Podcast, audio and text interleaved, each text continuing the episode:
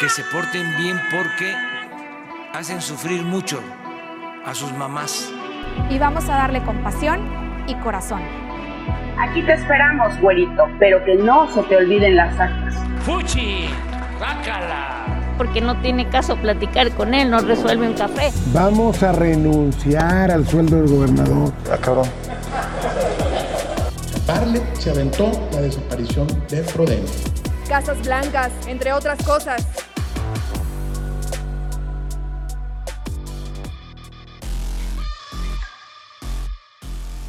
Extra, extra, aquí les traemos los titulares. Energías limpias de Coahuila en riesgo. No tienen limpia ni la conciencia, diría Amli. Detenido el proyecto de ampliación de sala de urgencias en el IMSS de Monclova. No ha soltado billete el gobierno federal. Iglesia pretende crear casa del migrante en frontera. De una vez póngales un oxo. Niño de Matamoros invita elementos de la policía a su festejo. Nada más le faltaron las mujeres y la banda al chamacón. Monclovense gana demanda a Six Flags tras caída de juego mecánico. Eh, WhatsApp, dog. Respalda Álvaro Moreira a Economía de las Familias. Lleva brigada al Distrito 16 de Saltillo. Póngale 10 al profe. Maldito corrupto, le dice de lejitos exsecretario de Trabajo Armando Guadiana. Y claro, el senador le respondió. Citan alcaldes para revisar a quién van a contratar para sus contralorías. Dos millones de pesos desembolsa la Universidad Autónoma de Coahuila para comprar tres cochecitos, pero el rector se aferra a pedir más presupuesto. Reforma eléctrica, el PRI le pone sus condiciones a Morena. Señoras, señores y señores, bienvenidos de nueva cuenta a Reinforma el programa de noticias menos escuchado de todo Coahuila, pero el más dinámico, el más simpático, el, de mejor bonita, digo, el de más bonita letra. Mi nombre es Jesús Medina y le agradezco que esté con nosotros hoy lunes 11 de octubre. Me acompaña como siempre mi compañero y mi amigo Beto Gómez. Hola, ¿qué tal? Muy buenos días, gracias, gracias por el favor de su atención en esta nueva emisión de su programa Reinforma. Es lunes. Estamos arrancando semana, estamos con todo, estamos tan limpios arrancando semana tan limpios como las energías. Y es que vámonos directo con la información, pues los inversionistas de energía limpia que tienen proyectos en Coahuila se mantienen a la expectativa de lo que ocurra con la nueva iniciativa de reforma eléctrica del gobierno federal. Jaime Guerra Pérez, secretario de Economía en el gobierno de Coahuila, dijo que el Estado se mantiene en contacto con los proyectos que se tienen para el impulso a las energías renovables, mismos que están en proceso de trámites, permisos y demás. Es un hecho que los 10 proyectos que tenemos todos están esperando a ver qué ocurre con esta reforma. Esto lo indicó el secretario estatal y es que sí, pues cómo le apuestas o cómo le, inviertes algo que, a lo mejor en un futuro... Te lo van a cortar. Sí, o el viejito se le va a ocurrir decir que, que ya es un delito. Como ya pasó allá en Baja California. Exactamente. Y es que recordó que es la tercera vez que se plantea una reforma eléctrica, con la finalidad de dar marcha atrás a lo que ya se venía haciendo. Consideró que es muy evidente el, el regreso que, busque se busca perdón, en el gobierno federal a una política de hace 30 años en cuanto al manejo de los sistemas de energía, lo que resulta preocupante para el sector empresarial y los estados como Coahuila, que son importantes en términos de energía. Fuerte que era Coahuila era un estado de energía, ¿no? Sí, exactamente. Ese era el, uno de los eslogans del gobierno estatal. La CFE no tiene capacidad para la administración y el manejo de todas las fuentes de energía. Ellos tienen la generación de parte de ellos, pero todas las fuentes no tienen la capacidad de manejarlo. Así me indicó Jaime Guerra. El funcionario, el funcionario estatal señaló que el país no está exento de que pueda ocurrir un nuevo apagón por temas de desabasto y falta de energía, pues indicó que no se ha invertido en el mantenimiento de líneas y hay regiones del país donde falta energía en la actualidad. Pues, volvemos a lo mismo, digo, ¿cómo, cómo garantizas la, el abasto si, si tú vas a hacer todo? el, que mucho quiere abarcar poco aprieta, dicen. Y CFE, la verdad no creo que vaya a poder con, todo con toda la galleta. estos días estuvo circulando un video pro AMLO tratando de defender la reforma donde decía que ahora sí eh, con esta reforma se veían los intereses del pueblo para unas energías eh, pues más más baratas, más accesibles eh, y justas para, para el pueblo. Pero lo que no dice el video es que con esta reforma se busca monopolizar la generación de energías para que CFE tenga el control y ellos teniendo el control, eh, pues poner sus tarifas, como ya lo hemos comentado, las tarifas que ellos quieran y uno como usuario pues no va a tener más de dónde comprar y eh, pues va a tener que pagar lo que la CFE les cobre. Sí, porque no va a haber competencia. Exactamente. Y, y, como ejemplo está Telcel. Antes cuando nada más eran ellos te cobraban lo que querías y tenías que pagar. Ahorita como ya está Movistar, como está Unifón, como están muchas más compañías, hasta el Chuquifón del Lucito Comunica, pues ya te venden recargas hasta de 20 pesos, 10 pesos, cuando eso antes no lo veías y no lo imaginabas, porque pues si querías plan, tenías que pagar pues de perdido. Mínimo, mínimo un 500. Exactamente. Mínimo el 500 para que te Y ahorita ya, como hay más oferta, obviamente pues las, las compañías tienen que bajar sus tarifas para, para conservar clientes. Eso mismo, señoras y señores, es lo mismo que va a pasar de aprobarse la reforma eléctrica de AMLO y si se le da el poder absoluto a la CFE. Pero bueno. Pero así nos trata el gobierno federal. Si no, pregúntenle a los monclovenses. Y es que, pues parado se mantiene el proyecto de ampliación y remodelación del área de urgencias del hospital de zona número 7 del IMSS, allá en Monclova. Pues aunque el gobierno federal autorizó recursos para llevarlo a cabo, eh, así de simple y sencillo como acostumbra AMLO, ya los volvió a quitar. Esto lo informó el presidente de la Cámara Mexicana de la Industria y la Construcción en la región centro, eh, Raúl Flores González. Asimismo señaló que por la falta de recursos federales se tiene suspendido totalmente el proyecto para construir una clínica del IMSS al norte de la ciudad. El líder empresarial, quien forma parte del Consejo Estatal del IMSS, comentó que en la más reciente reunión de consejeros, el director de vinculación de instituciones y evaluación de delegaciones, Javier Guerrero García, les informó que gestionará recursos para ambos proyectos, pero pues no les dijo para cuándo. Sí, sí, para el, proyecto, para el proyecto de ampliación del área de urgencias del IMSS en Monclova se han autorizado recursos, pero los quitan y los vuelven a poner, después los vuelven a quitar. Raúl Flores González advirtió que seguirá presionando para que se lleve a cabo este proyecto en el que inicialmente ya se habían autorizado entre 35 y 40 millones de pesos, pero que ahora requeriría de una inversión de entre 55 y 60 millones de pesos. Además comentó que el mismo gobierno federal es el que ha detenido el presupuesto para esta ampliación y remodelación de la citada área de la Clínica 7 del IMSS allá en Monclova. ¿Qué tanto son 60 millones de pesos para el gobierno federal? ¿Cuántas, cuántas rifas no te gusta que hagan para...? ¿Cuántos votos son? Digo, perdón, ¿cuántas, ¿cuántos apoyos sociales para el sur son 60 millones de pesos? Oye, hablando de, apoyos, apoyos sociales, de gente que, quiere medio echarle la mano a, la raza, no, y sí quieren echarle la mano. La diócesis de Saltillo informó que busca convertir en albergue permanente de migrantes y refugiados la parroquia del Verbo Encarnado, esto en la ciudad de Frontera Coahuila. Actualmente esta parroquia es utilizada como albergue temporal que apoya a 56 personas y otras más de Monclova para recibir principalmente a migrantes provenientes de Haití. El obispo de Saltillo, Hidario González, indicó que la diócesis de Saltillo proyecta la construcción de este albergue ante la crisis migratoria que enfrenta el Estado y la ola de haitianos que cruza por Coahuila. González García detalló que aún están en pláticas con la vicaria de esta región, quienes fueron los primeros interesados en gestionar este lugar para los migrantes que pasan por el centro de Coahuila. Estamos en discernimiento de eso, estamos viendo las posibilidades, los recursos, la capacidad que tenemos pidiendo asesoría para fundar una casa del permanente, pero se estará también invitando a la sociedad en general a unirse con espíritu de encuentro. No, podía faltar ahí el, mensaje celestial, Claro. Eh, señaló el, el obispo que esta es una necesidad desde hace muchos años que antes funcionó como un servicio de alimento, descanso y baño, pero los sacerdotes de la región sureste están siendo activos para ponerle más cabeza al proyecto. Pues, pues qué buena onda, digo, si lo hacen de corazón y si lo hacen de buena, de, de buena fe, pues qué bueno que, está, que aprovechen las instalaciones que tienen, porque pues de qué de lunes a, a, sábado, ¿qué hacen en la iglesia? Digo, obviamente en las en las iglesias grandes pues sí celebran misa seguido, pero... Violar niños. no, es más sordeado. Pero, pero qué bueno que, que sí lo van a que sí le van a dar un buen uso a esto y ojalá que sí se con, concrete este proyecto. Y lo que sí se concretó fue pues la invitación que, que un pequeño le hizo a elementos del grupo de reacción operativa Matamoros, o mejor conocido como Chrome, para que asistieran a su fiesta de cumpleaños. De acuerdo a lo que se pudo conocer, la madre de nombre Petra envió un mensaje en la página de Facebook pidiéndoles que asistieran, ya que su hijo Anthony...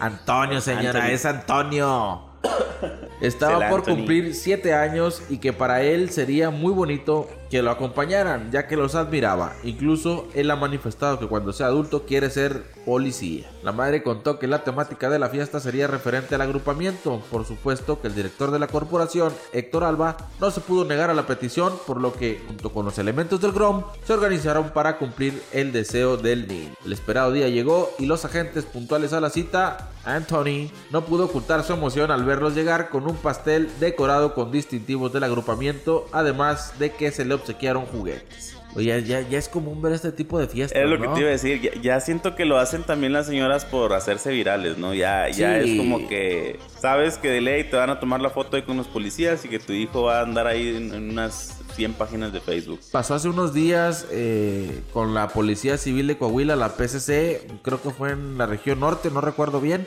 Y allá en Piedras Negras también hace unos días, que yo creo que también, como dices Aquí tú... Aquí en Saltillo también ha pasado, te digo, ya, ya es como que ya se quieren subir al tren nada más. ya a propósito, eh, te, comentaba, hace unos días también pasó en Piedras Negras y creo que también eso ya es más buscando viralizarse. Eh, le hicieron una fiesta a un niño, supuestamente no llegó nadie. Entonces invitan en Facebook que, que pasen por su quequito, pasen por su bolo o bolsita, como le llaman allá en la región norte, eh, de, dulces. Y ya se empieza a viralizar la, la señora. Y en lugar de invitar a 30 amigos que sabe o familiares que sabe que no le van a llevar regalo, pues este causando lástima entre la sociedad, pues le llueven regalos y regalos y regalos de, las personas que dicen, ay, pobrecito niño, vamos, llévale un detallito, llévale un juguetito. Y así pasa. Fíjate que yo también la voy a aplicar, Medina, con, con mis bendiciones. Sí, aplícala porque llevan buenos regalos los elementos de la policía. Dicen que llevan pantallas y trocas decomisadas. ah, sí. Sí, sí, sí, ahí para que... Ya ah, pues con razón el niño quiere ser policía de grande. Ya nada más le faltó al niño, te digo, la banda y una que otra muchachona de ahí de la... De, la, de las de Diego del Bosque. Ándale, exactamente. Oye, vamos a cambiar de, de, giro y vámonos directamente hasta la Ciudad de México. Porque, bueno, en Moncloa, pero el, el afectado fue la Ciudad de México.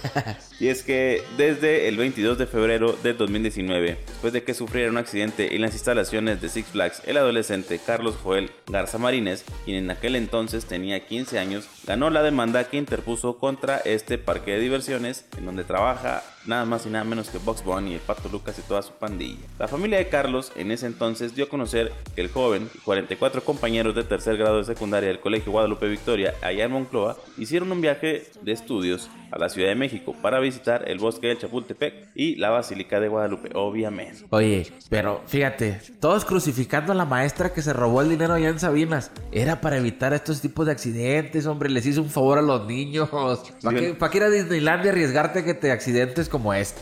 Sí, ya, se fregaron a Box Bunny y ahora ya se fregaron también a, Mickey Mouse. Eh, pues informaron también que en el viaje de estudio, obviamente visitaron el, el recorrido o el, el concurrido parque de diversiones de allá de la Ciudad de México y los estudiantes subieron a un juego mecánico llamado Rueda India que es similar a la rueda de la fortuna con la diferencia de que los asientos son tipo góndolas que se pueden girar para mejorar la experiencia. El menor de edad cayó del juego mecánico, lo que de acuerdo con el parque fue catalogado como un accidente. La caída de aproximadamente 7 metros de altura le provocó distintas lesiones, por lo que los padres del menor y el adolescente decidieron interponer una denuncia. Y el detalle no es que haya puesto la denuncia por la caída. Uno creería así como que ah, le, eh, falta seguridad aquí en el en este juego o algo y no, no, fue, no fue por el daño físico, sino que también se realizó esta denuncia por el daño moral en contra del menor ¿Por qué? Porque Six Flags se empeñó en decir que había sido un descuido del joven y hasta dijo que se había intentado suicidar aventándose ah, de, de allá. Con, tal de buscar lavarse las manos. Sí, les falló, les falló un poquito la estrategia y pues por este mismo, esta misma razón el abogado que, Eduardo. Eduardo Hostos, quien llevó la demanda, fue quien llevó la demanda que la familia ganó recientemente. Esta última acusación en contra del parque se debió a que se emitió un comunicado en, digo, en, el, que, en el que culpaban al, al menor de este accidente diciendo que no respetó las medidas de seguridad. Y sí es cierto, digo, sí, para quienes han subido o quienes han ido así a este tipo de parques de diversiones, saben que la seguridad, o al menos en Estados Unidos, aquí no, nunca he ido al Six Flags de aquí de. Es que igual San Antonio también. Sí, pero, pero yo no creo que esté tan, tan distinto, ¿no? O sea, ¿cuándo has visto que ¿cómo se llamaba antes? Reino Aventura o cómo... Sí. ¿Cuándo nos habíamos enterado que en Reino Aventura se, se cayera un, morro o algo? O sea, ¿no? No, no había... Y, los, juegos, los juegos pasan por su capacitación de, de, seguridad y todo el show. ¿Por qué? Porque es una marca que tienen que cuidar. La Warner Brothers no, no se va a arriesgar a que se quemen aquí en México para, por, una tontería. Decía también el, la nota que el chavo este o el, joven se paró sobre las, los barandales del, de ahí de la góndola o de, esa rueda india y que ahí fue donde se cayó. Es que también le juegan al. Es que sí, es, lo que te iba a comentar. Eh, digo, sin la intención de defender al parque. Luego me ha tocado ver así en ferias o, o los propios parques de diversiones y más si iba en grupito Sí, el por lucirse. Por lucirse o por ándale, los, los famosos challenge, eh, pues te paras, te tratas de aventar o haces cosas. Creo que aquí sí lo mal, pues fue el comunicado que emitió el parque culpando al joven y diciendo que... Sí, ya, acusarlo de, de, intento, de suicidio. Es que a lo mejor eran, er, eran, los, de, los de comunicación, eran los mismos del sábado que según organizaron un evento aquí en el Lienzo Charro con unos comediantes de Monterrey. Pero esos no son ni... Que estuvo para el perro la organización, y que, que los propios comediantes dijeron que con ellos no volvían a venir a Saltillo. A lo mejor eran los mismos, ¿no? Yo creo que sí. Oye, pero cambiando de tema ya Cambiando de tema. Ah, vamos, este, vámonos a, información amable, dijo Lolita Ayala. Exactamente. Información que cura. Exacto. Y vaya que cura porque llevó servicios de salud a las colonias. Y es que nuestro amigo el diputado Álvaro Moreira Valdés, en coordinación con Ambuco, llevaron este sábado la brigada de atención a los vecinos de la colonia Miguel Hidalgo, aquí en Saltillo, la cual incluye servicios de optometrista, dentista, cortes de cabello, olimpiadas deportivas y vacunas antirrábicas para perros y gatos. Estos servicios y otros que se vayan incorporando dependiendo de las necesidades de los vecinos se estarán brindando en las diferentes colonias del sur de la ciudad. Se espera que con estas brigadas mejorar la calidad de vida de las personas que habitan estos sectores de Saltillo que conforman el distrito 16, el cual el diputado Álvaro Moreira tiene a bien representar. Moreira Valdés expresó que está para servir también en su casa de gestión, instalada en la colonia Nueva Jerusalén, ubicada en la esquina de la calle Israel y Golfo Pérsico, donde los vecinos de dicho distrito pueden acudir en un horario de atención de lunes a viernes de 10 de la mañana a 5 de la tarde. Ahí pueden tener acceso a diferentes servicios como ayuda psicológica, corte de cabello gratuito, asesoría legal, que tiene muy buenas eh, pues abogadas para brindar estas asesorías legales. Tiene buen, equipo de trabajo el profe Álvaro. También eh, farmacias, servicios de medicina general, servicios de oftalmología, odontología y ortodoncia.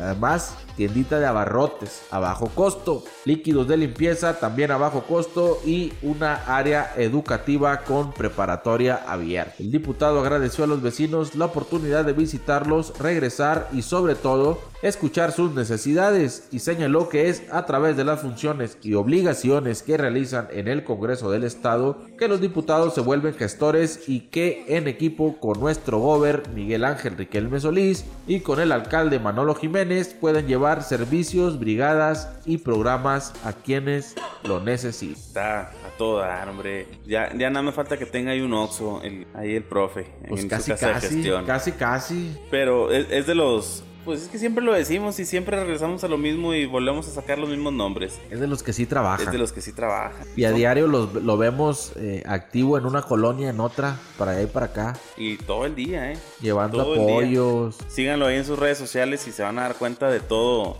de todo lo que hace para arriba y para abajo, en las mañanas, en las tardes y en las noches, trabajando. Eh, hasta enamorado vemos al profe. Hasta enamorado, anda el profe. Pero no, eso, eso no nos corresponde andarlo diciendo. Vámonos mejor a a pleitos.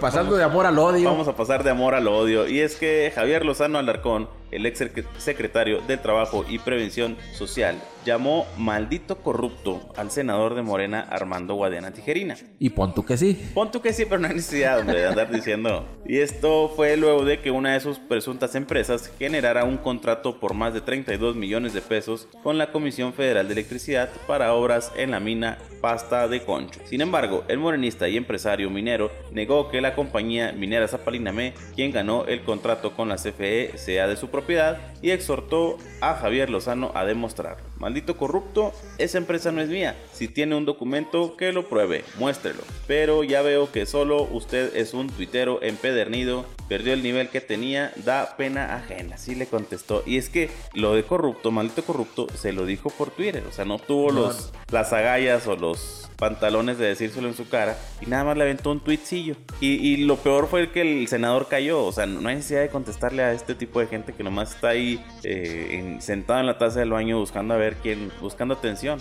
Ya nada más lo, dejan sus cargos y ya ni, quien les tire ahí un, un Hueso. Ni el COVID les da. Por su parte, el secretario de Trabajo recordó al senador de Morena que está involucrado en los Pandora Papers y seguramente se me, y que seguramente se me extraviaron 28 millones de dólares en una offshore.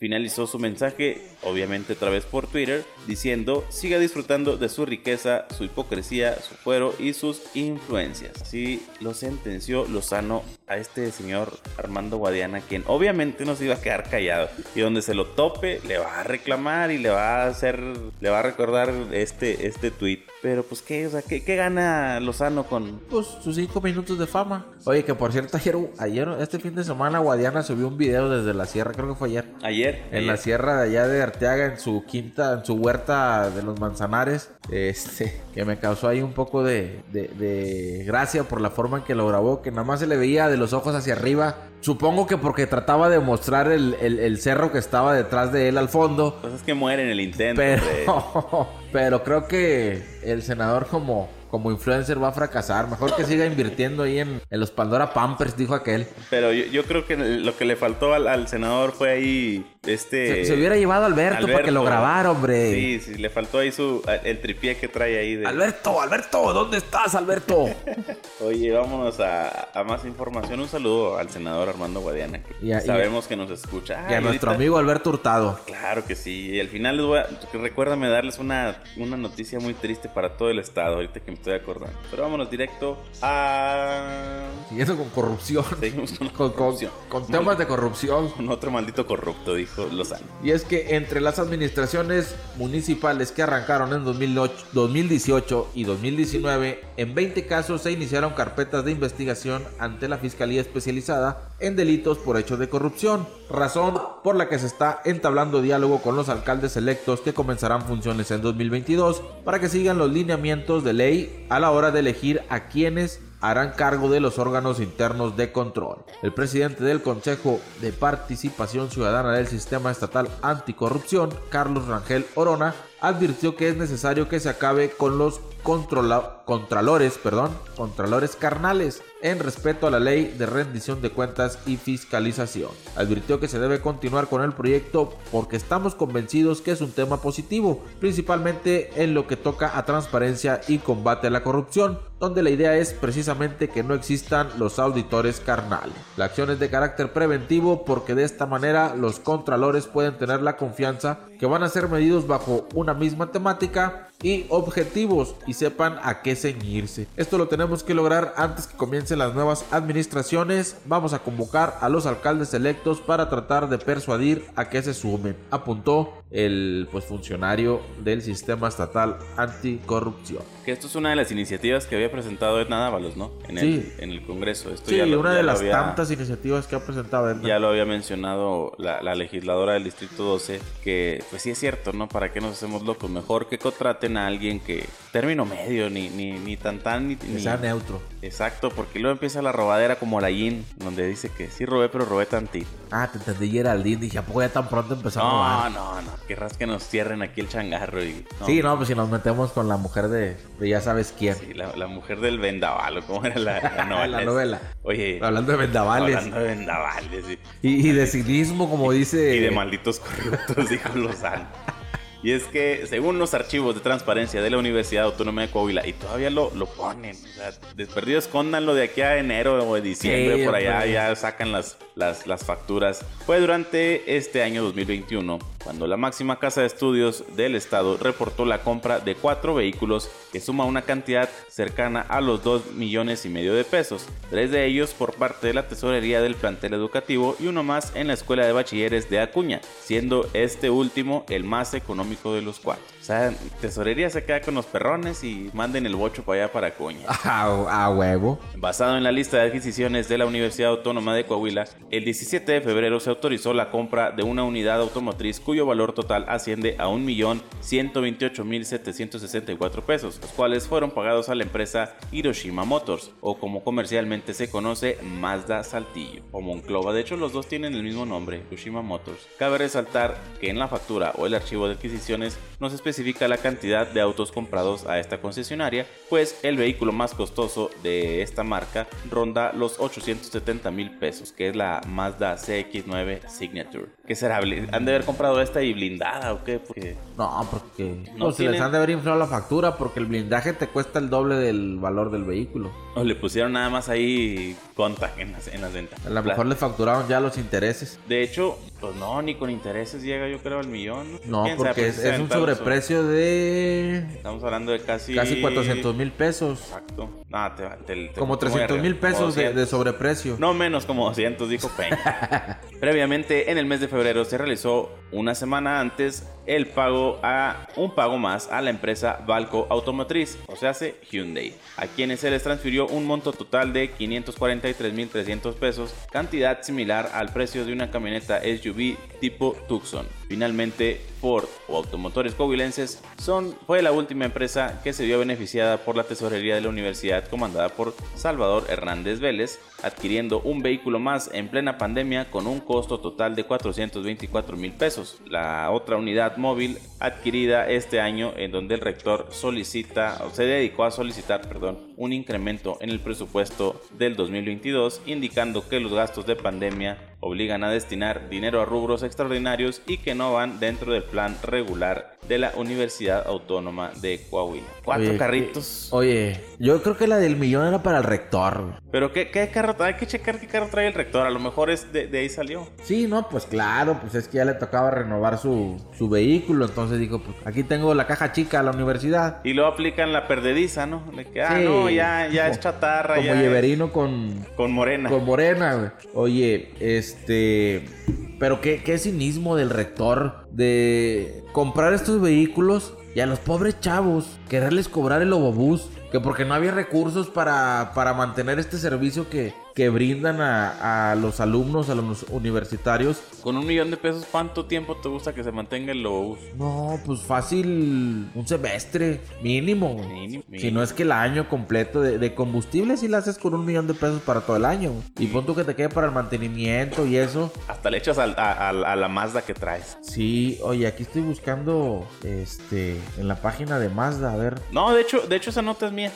yo estuve anoche checando los, los costos, digo, y la, la la camioneta más cara es la Mazda CX9 Signature, pero anda en 870 mil pesos. Tienes toda la razón. Digo, no, no. Como siempre. Como siempre. Tienes toda la boca llena de razón y me escurre. Es que a lo mejor, pues, habría que preguntar con el rector. Pues que, y bueno, habría que checar también en Mazda si se puede equipar más la camioneta. A lo mejor que le pongan ahí los, el rack que va arriba del, del en el techo, que le hayan puesto llantas más, más Rin deportivo. Sí, o sea, que lo hayan equipado. Pero se me hace demasiado dinero para una camioneta Mazda. Mil. Sí, no, un millón, de pesos. Es un, fíjate, este. Eh, eh, ahorita estoy recordando. Un millón ciento. Veintiocho mil pesos. pesos es lo que cuesta más o menos la Mercedes eh, por 100 mil pesos más. La Mercedes AMG. Sí, pero no se, no se va a ver igual llegar en una Mercedes. Ahí te van a atacar. O sea, si, si a Guadiana no lo bajan de corrupto y, porque anda con ese tipo de. de, de Guadiana cuesta 3 y Ah, claro, claro. Pero el señor tiene sus negocios y todo. Acá estamos hablando que el rector maneja un sueldo de 87 mil pesos, según esto. Y para traer un carro de un millón de pesos. Y para no hacer nada. No lo sé, Rick. Parece falso. Pero vámonos a, a la última ya porque nos estamos alargando mucho. El debate de la propuesta de reforma eléctrica del presidente Andrés Manuel López Obrador en el Congreso de la Unión debe ser real, en vivo y en directo con los empresarios y que lo transmitan las televisoras, pidió el PRI. Queremos una discusión con argumentos, no con choros. Para eso, el grupo parlamentario priista en la Cámara de Diputados exigió que sean directamente los dueños de las empresas, los actores directos de la producción, los que acudan al Palacio Legislativo a exponer sus argumentos. En el arranque de los trabajos en el seno de la Comisión de Energía en San Lázaro, los legisladores priistas propusieron en entrevistas que si dicen que hay contratos leoninos, que acudan a defenderse y que digan si es cierto o no. No queremos que el debate sea solo entre las nomenclaturas de los partidos o entre los líderes de opinión. No queremos un parlamento abierto aburrido, a modo. Queremos uno al que acudan las cadenas comerciales y que las televisoras lo transmitan en vivo. Completó también el diputado federal Rubén Moreira, quien es el líder priista en la Cámara Baja eh, allá en la Ciudad de México. Queremos un debate bien, con argumentos, no con choros, no con adjetivos, remarcó el jefe también de la bancada tricolor. Debatamos y construyamos a favor de la ciudadanía, contrastemos posiciones y hagamos un análisis minucioso y reflexivo del proyecto de Hacienda para que a todo México le vaya bien y no generar daños a la sociedad, insistió el también ex gobernador de Coahuila. Por su parte, los diputados priistas de la Comisión de Hacienda advirtieron que si antes no hay apertura y disposición al diálogo y a los acuerdos para hacer ajustes y modificaciones a la ley de ingresos y al presupuesto de egresos del 2022, difícilmente se avanzará en los trabajos para la reforma eléctrica, ni siquiera ni en algunos otros. Al PRI le preocupa que este primer gran debate no pueda ser acompañado por un ejercicio democrático, porque no abona a la construcción de acuerdos. Lo que mal empieza, mal acaba, advirtió el todavía priista Jerico Abramo Más quien empezó bien y acabará mal. Oye, pues ya vamos a cortar el tema de la, reforma eh, eléctrica. Ya, pues ya depende de ellos. Ahora sí que el PRI es el que va a tener la última palabra. Y ojalá, ojalá la neta que nos estemos equivocando y sí vaya a ser un beneficio para, para la economía. Ahora sí que nada más los, los políticos y, y los, los que le saben al tema, los, los Barlets de, de México, saben si nos van a chingar o nos van a beneficiar. Pero les tenía una última noticia, una muy triste noticia. ¿Se acuerdan que la semana pasada hablábamos de que, que Coahuila tenía estaba generando 4.000 botellas de, de, vino, ¿qué dijimos al año? Bueno, pues ahora son 3.999 botellas las que, las que, las que, andan circulando por todo el mundo. Porque en el intro de ese programa le reclamé a la, a la secretaria de turismo, pues, ni una copita nos había entregado o invitado. Pues me cayó la boca, me cayó la boca y al día siguiente me llegó un botellón que no me acuerdo el nombre, mira, aquí tengo, lo tengo guardado. Pero, pero muchísimas gracias, licenciada Azucena, por, por las atenciones y por estarnos escuchando. Ya, ya tenemos un, un fan más, no nada más Guadiana y mi mamá, y tu mamá y, los vecinos que tenemos ahí en la cuadra. Un Monteviña. Un Monteviña. Voy a tener, ya nomás me va a faltar el queso. ¿A quién se lo...? Cabernet Sauvignon. Sí, ¿a, quién le damos un coscorrón con un quesito? Pues a ver si Guadiana nos manda ahí los... No, Guadiana te va a mandar pero cerezas y, manzanas de allá de... Ah, de, la huerta. Sí, sí, pero bueno, señores, muchísimas gracias por habernos sintonizado. Nos escuchamos el día de mañana en punto de las 11, 12 más o menos. Ya depende a la hora que le plazca sintonizarnos a través de Spotify, a través de Google Podcast y por supuesto de iTunes. Mi nombre es Jesús Medina, gracias y hasta mañana. Muchas gracias, nos vemos el día de mañana. Recuerden seguirnos en nuestras redes sociales reinforma.mx y Entorno Coahuila.